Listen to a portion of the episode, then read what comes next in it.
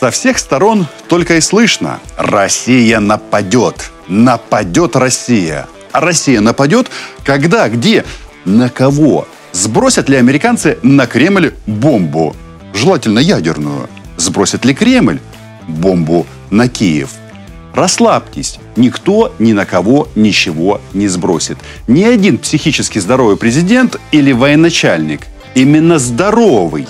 За победу России в новой войне! Спасибо, Владимир Вольфович. Ну, то есть Владимир Вольфович будет всех провожать на фронт с гармошкой. Правильно я понял? Не хочет воевать ни с кем, особенно с Россией. И страны НАТО тоже не хотят. Нападет ли Россия? Очнитесь. Пока вы делали ставки на исход переговоров НАТО с Кремлем, Россия уже напала. И вся эта истерика вокруг нового карибского кризиса – это очередная битва, которую русские пока выиграют, или точнее думают, что выиграют. А в это время самолеты союзников доставляют в Киев противотанковые средства – США и Евросоюз уже заявили, что в ближайшее время никакого соглашения или даже ответа по требованиям Путина не будет. Россия сделала вид, что не расслышала. Привычка зазывать к себе есть у наших западных коллег, как они сейчас вот зазывают всех подряд присоединиться к НАТО. Это не наш метод, мы вежливые люди. Но вот одна из путинских шестерок, международный террорист и убийца, а по совместительству российский писатель и сопредседатель очередной поддакивающей партии Захар Прилепин, заявил, что, цитата, «надо быть хуже, чем они думают. Мы уже были лучше, чем они думают, и никто этого не оценил». Это он про то, что Россия все равно должна напасть на Украину. Вы должны дать гарантии. Вы, и немедленно, сейчас. Вот он, этот момент истины, кульминация. Месяц назад Россия потребовала гарантий безопасности. Страна, которая за последние 20 лет только и делает, что нападает, набухает агрессивной риторикой и накачивается оружием, как наркоман героином, потребовала гарантий безопасности. Страна, которая хоронит своих солдат как мусор – в безымянных гробах, лишь бы они перед этим постояли и постреляли в живых соседей и потребовала гарантий ненападения. И вот уже смотрите, западные демократии сами поверили в этот чудесный стон Путина. Ну, лишь бы не было войны.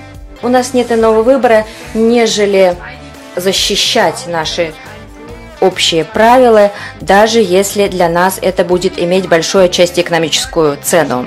С момента моего вступления на должность большая часть переговоров крутится вокруг того, не, не о том, как можем сотрудничать с Россией и углублять наше сотрудничество, а э, они идут о том, какие шаги мы, ЕС, Группа Семи и НАТО могли бы предпринять совместно против той ситуации, которая сложилась с Россией, если она осуществит свою угрозу по применению насилия. Эту ситуацию мы, федеральное правительство, не выбираем выбирали, но мы не можем и не будем уходить от этой ситуации. Россия потребовала гарантий безопасности, и это еще раз было подчеркнуто. Мы готовы вести серьезный диалог о взаимных договоренностях и шагах – которые укрепят нашу общую европейскую безопасность. Ну а сам Путин в это время только и делает, что готовит военные походы. Ну, ракеты в космос не летают, так пусть полетят хоть куда-нибудь. До этого не дойдет, конечно. Я оптимист, даже скорее реалист. Пока под своими собственными флагами российская армия ходит только в компании ОДКБ или на учения с Лукашенко – все остальное делается руками зеленых человечков. Если дойдет до реального пуска ракет, то будут совсем другие проблемы. Экономика обрушится, причем везде. Никто не будет покупать нефть и газ у чокнутого старика, сидящего на красной кнопке. Слухи о надвигающейся открытой войне уже вредят экономике, как российской, так и украинской, конечно. Главный смысл вот ближайшего противостояния – это то, что США испугаются. Они не хотят воевать. Николай Васильевич прав. И даже Европа. Это вопрос, кто первый испугается. Мы не испугаемся. Испугаются они, и тогда они, как компромисс, сдают Украину. Разговоры о войне вредят и самому НАТО. Международный альянс, миссия которого стабильность и безопасность не может себе позволить быть причиной войны. Но мог ли быть другой ответ на ультиматум Путина? Нет и еще раз нет. Вероятно, если бы не тон и не подчеркнутая публичность тех переговоров, а МИД России специально выкладывает все документы в открытый доступ, вероятно, ну, возможно, ситуацию можно было бы как-то смягчить. Но Москва не оставила выбора ни Вашингтону, ни Брюсселю. И это только доказывает, что никакого соглашения не нужно было Кремлю, а было нужно поставить цивилизованный мир в неудобное положение – когда противник, с которым соглашаться нельзя, а воевать глупо, Россия, заставляет вас играть в этот спектакль про страх за свою безопасность. При этом на официальном уровне Кремль отрицает, что ведет войну на чужой территории в Украине, а еще в ЦАР, в Сирии, Ливии. Короче, берет на понт. Это так называется в питерских подворотнях. Да. Думаю, на Западе прекрасно умеют читать между строк и действуют в отношении России с той же принципиальностью.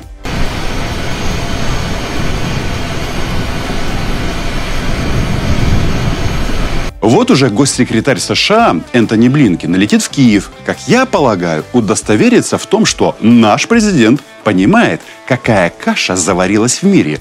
Верховный повар из КГБ то и дело подливает масло, и США остается только искать, где кнопка у этой сумасшедшей жаровни. Понимает ли Владимир Зеленский, что от его поведения на международной арене сейчас зависит не только положение Украины, но также имидж центра свободного мира. Понятно, что у США свой интерес помогать нам. Миру в принципе выгодна была бы демократичная Россия и сильная Украина. И если с первой полный провал, то со вторым может получиться. Кстати, спасибо за это Путину. В обозримом будущем ни один украинский президент не будет пророссийским, если не хочет, конечно, висеть на фонаре ну, по заветам недографа и по совместительству депутата Госдумы Петра Толстого. С этой точки зрения, кстати, Виктору Медведчуку спокойней сидеть дома. И чтобы вы поняли, как далека Россия от здравого смысла и как близка к безумию, я предлагаю вам посмотреть вот это. Спикер МИД России Мария Захарова и генералиссимус пропаганды Владимир Соловьев, ну и, конечно, массовый убийца Андрес Брейвик. Люди поднимают руки в характерных приветствиях. Люди используют символику э, времен Второй э, мировой войны, именно нацистскую и фашистскую, которая сейчас инкорпорируется в их официальную символику. Вот эти все батальоны и так далее. Люди превращают коллаборационистов, которые являлись как раз носителями, идеологами нацистской философии, в нынешних героев. И это не видит никто из западного сообщества. Но Украина-то так живет на протяжении многих лет. И это невозможно доказать людям, которые себя считают и цивилизованными, и не, очень как-то далеко ушедшими вперед в своем развитии и прогрессивными. Они этого не видят, что таких брейвиков там ходят батальоны. И только они расстреливают не 77 человек убитыми, 150 ранят э, на глазах у э, застывшего в ужасе мира, а это делают под покровом просто не э, ведения зарубежного и западного сообщества, потому что оно туда ни журналистов, ни камеры намеренно не направляет.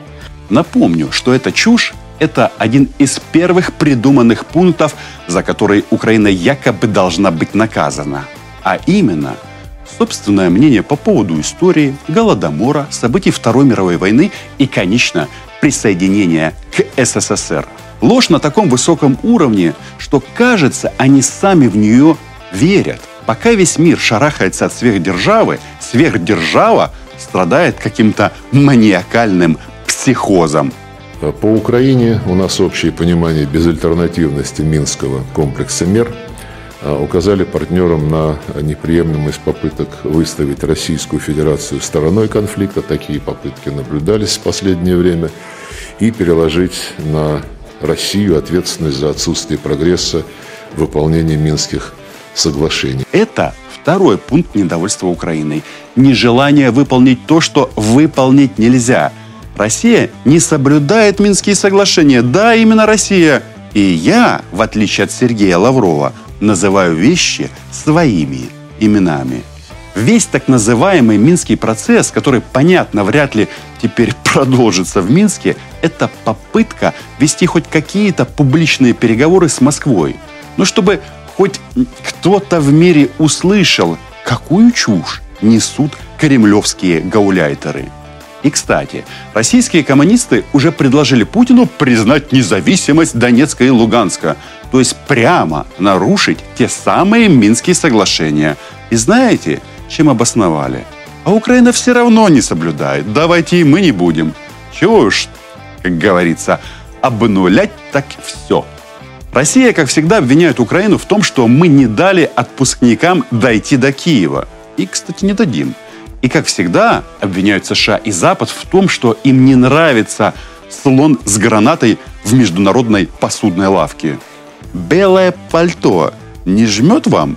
Я был бы во главе государства, я бы как раз использовал сейчас, пока вроде договорились, давайте там в Женеве, в январе соберемся, вот сейчас шарахнуть 31 декабря в ночь на 1. Уже все под шофе, ну подождать, там-то разница есть в часах, поэтому часа в 4 утра, в 5 утра, когда весь этот Запад будет в лёжку лежать. Дяденька, ты дурак? Ну и третья причина презрения и ненависти к Украине – наша власть. В отличие от российской, боится того, что называют people power. Майдана по-простому – ну, личность Порошенко всем нам э, хорошо известна. Вот эта грязная внутренняя э, кампания внутри э, Украины, конечно, э, не поднимает репутации нынешнему киевскому режиму. Не думайте, что Кремль вдруг сочувствует кому-то из украинских политиков. Просто любые волнения в Киеве, любой промах власти или ее сильных оппонентов – это пустячок – а приятно. На самом деле ни один современный российский политик и дня бы не отсидел в такой политической сейсмической зоне. Они уже привыкли, что всю работу с электоратом ведут дубинки, автозаки, ну и, конечно, борцы с экстремизмом. И отсюда вот это презрительное и угрожающее «Вы хотите как там? Майдана хотите, сволочи или бандерлоги?» Ну, как там царь Холопов называет – Вся эта антиукраинская риторика, подкрепленная танками, очень удобно укладывается в общую канву российской внешней политики. Такое ощущение, что если бы не было аннексии Крыма и последующей войны на Донбассе, их стоило бы затеять как отправную точку для противостояния Кремля с Западом. В условиях, когда бывшие советские республики, оторвавшись от своего тоталитарного центра, искали новые ориентиры – Пришел Путин и решил их быстренько собрать обратно.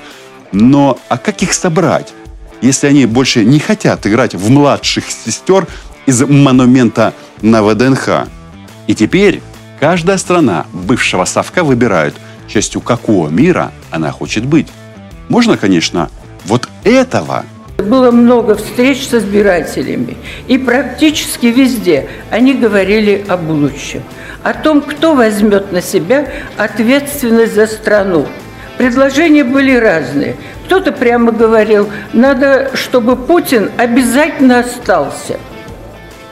Кто-то выступал за обновление власти, за новые лица, но при этом и у них была оговорка, нужно, чтобы все-таки Путин, что называется, был рядом. Зачем крутить и мудрить? Зачем городить какие-то искусственные конструкции? Надо все честно, открыто, публично предусмотреть.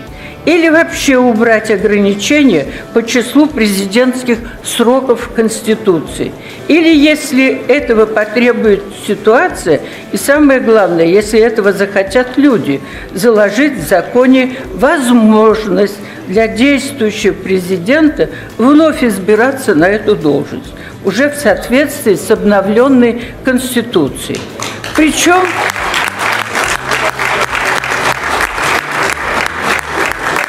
Все это можно расценивать как информационную подготовку к продвижению НАТО на украинскую территорию. Их советники уже там, инструкторы там, а сейчас они думают, как им обосновать ввод войск. Русский мир Путина много лет назад объявил себя антиподом западным ценностям. Купол традиционных, а на самом деле совершенно ксенофобских и бесчеловечных российских ценностей укроет вас от права на выбор, спасет от гомосексуализма и правдивой информации.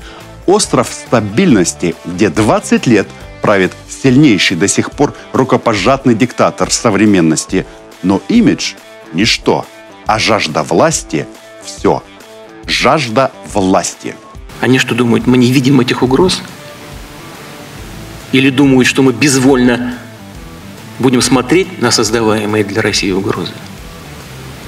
В этом же вся проблема. Нам просто некуда двигаться дальше. Вот в чем вопрос. Владимир Владимирович уже сказал прямо. России некуда больше двигаться. Единственный вариант расширять свое влияние на соседние страны. Неважно, хотят они этого или нет. Если посмотреть на карту бывшего Советского Союза, то влияние Кремля есть практически во всех бывших республиках. Страны Балтии дальновидно вступили в Евросоюз и НАТО. Их, кстати, тоже все время обвиняют в фашизме и нелюбви к русским. Украина до последнего была очень близка с Россией. Да что говорить, у нас и сейчас есть целая пророссийская партия и русскоязычные каналы. Кстати, про язык. Тезис российской пропаганды, что любой русскоговорящий – это потенциальный русский, а значит подопечный Шойгу, могут прийти и защитить его, разбился прямо на линии фронта на Донбассе, где украинские военные, говорящие по-русски, метко стреляют в этих самых подопечных. Так же, как и узурпация победы во Второй мировой войне. Узурпация русского языка Кремлю не удалась. Очевидно, что и мечта Владимира Путина о создании новой империи, союза подчинения со своими соседями, тоже не удастся.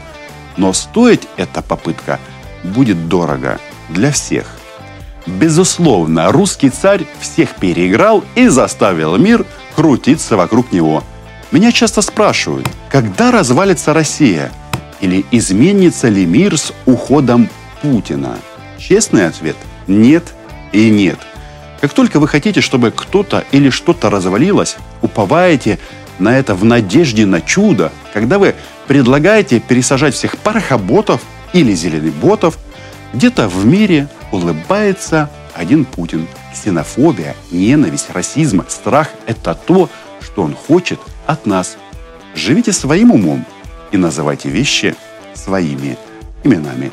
Подписывайтесь на YouTube 24 канала, ну и на мой YouTube канал с поэтическим названием «Роман Цымбалюк». И, конечно, никогда не забывайте, Украина была, е и будет.